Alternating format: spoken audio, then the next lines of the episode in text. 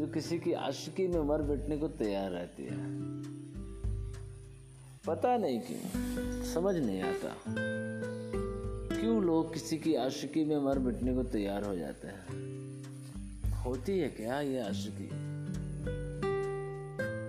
क्या इससे आप खुश हो पाते हो?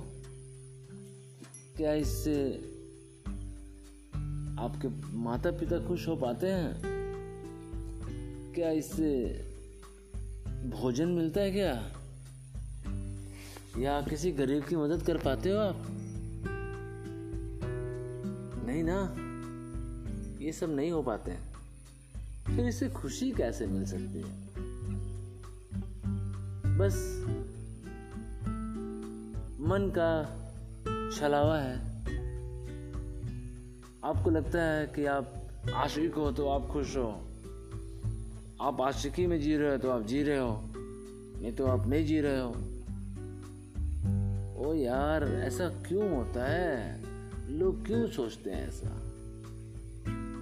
मेरे दोस्तों, मेरे मित्रों, मेरे भाइयों, अपने इन सोच को बदलो। मेरी बहनों, सोचो जरा। है क्या जीवन में? कुछ भी तो नहीं है। फिर भी अपने जन्मदात्री को, जिन्होंने हमें जन्म दिया है, वो भाई, उस भाई को, उस बहन को, उन रिश्तेदारों को जो हमसे बहुत प्यार करते हैं। हाँ मैं ये नहीं कहता कि सभी रिश्तेदार आपसे बहुत प्यार करते हैं। कुछ तो करते हैं ना, मैं उनकी बात कर रहा हूँ। तो सिर्फ़ एक आशिकी के चक्कर में सबको दुखी करना। और सबसे बड़ी बात है कि खुद को दुखी करना, यार, आप खुद दुखी हो जाते हो। आपका करियर खत्म हो जाता है, आप बर्बाद हो जाते हो, आपके सारे सपने चूर चूर हो जाते हैं। बंदा अच्छी खासी चढ़ाई चढ़ रहा होता है अपने करियर की। ऊपर से धड़ाम से नीचे गिरता है। मुझे समझ में नहीं आता कि ऐसा क्यों होता है। मेरे दोस्तों समझ जाओ। जब भी आपके पास कोई ऐसे आ जाए ना that's I like you I love you be careful it's not like you and love you it's only destroy you समझ जाओ मेरे दोस्तों? क्योंकि ये लव ज़िंदगी भर नहीं चलने वाला। अगर जेब में पैसे ना हो ना तो कोई लव काम नहीं आने वाला भाई। कोई लव चलने वाला नहीं है जीवन भर। ये याद रखना। एक ही है जो आपके साथ जीवन भर चलेगा, और वो लव है आपका खुद से।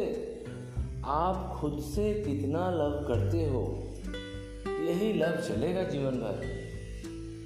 और दूसरा कोई लव नहीं चलने वाला। ये याद रखना मेरे दोस्तों। अगर आशिकी करनी है तो खुद से करो। अगर आशिकी करनी है तो अपने सपने से करो। अगर आशिकी करनी है तो अपने उम्मीदों से करो। उन उम्मीदों से जो आपके मम्मी पापा ने आपके लिए रखा है, अपने मन में। जिन्होंने अपने सपनों को कुचल कुचल कर, कुचल कुचल कर आपके सपनों को वो नींव दी है, जिस पर आप अपने सपनों को खड़ा कर सकें, सपनों की इमारतों को सजा सकें, आगे बढ़ सकें, कुछ हासिल कर सकें। दुनिया में कुछ भी परमानेंट नहीं है। देखा जाए तो सबको मिटना है, सबको मर जाना है। बट एक चीज़ परमानेंट रहती है, और वो है आपके किए गए काम। आप जो करके जाते हो, वो दुनिया में परमानेंट रहता है। आज इतने बड़े बड़ी हस्तियाँ हैं। ये तो नए हैं, मैं नए की बात नहीं करता हूँ। अगर देखा जाए तो अभिमन्यु का नाम सबने सुना होगा। महाभारत का अभिमन्यु, अर्जुन का पुत्र अभिमन्यु। वो अभिमन्यु आज से पाँच हज़ार साल पहले युद्ध लड़ा था। और आज भी वो ज़िंदा है कहानियों में, किस्सों में। वो करके गया है। तो कुछ ऐसा करके जाओ। इस, ये हुई इस उसकी भी शादी हुई थी। खूबसूरत सी वाइफ थी। सबने मना किया था, युद्ध करने मत जाओ। माँ ने मना किया था, चाचा, पापा सबने मना किया था, पर उसने क्या कहा? मैं एक योद्धा हूँ। और योद्धा कभी अपने कर्म से मुँह नहीं मोड़ता। योद्धा की ज़िंदगी युद्ध भूमि में ही होती है। और वो हंसता हंसता बालक बड़े बड़े महारथियों से लड़ते हुए मर गया। वो सूरवीर कहलाया। और सबसे बड़े धनुर्धर का उपाधि ले ले गया।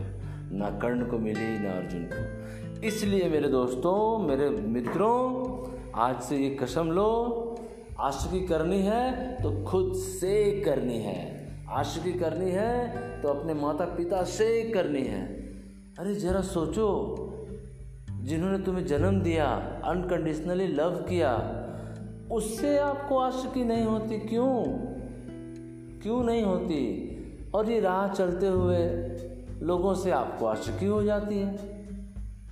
यार, ये कैसी आशिकी है? ये आशिकी नहीं है, ये ओनली बर्बादगी है जो आपको बर्बाद करने की राह पे लेके जाएगी। थैंक यू गुड नाइट सोचना मेरी बातों को।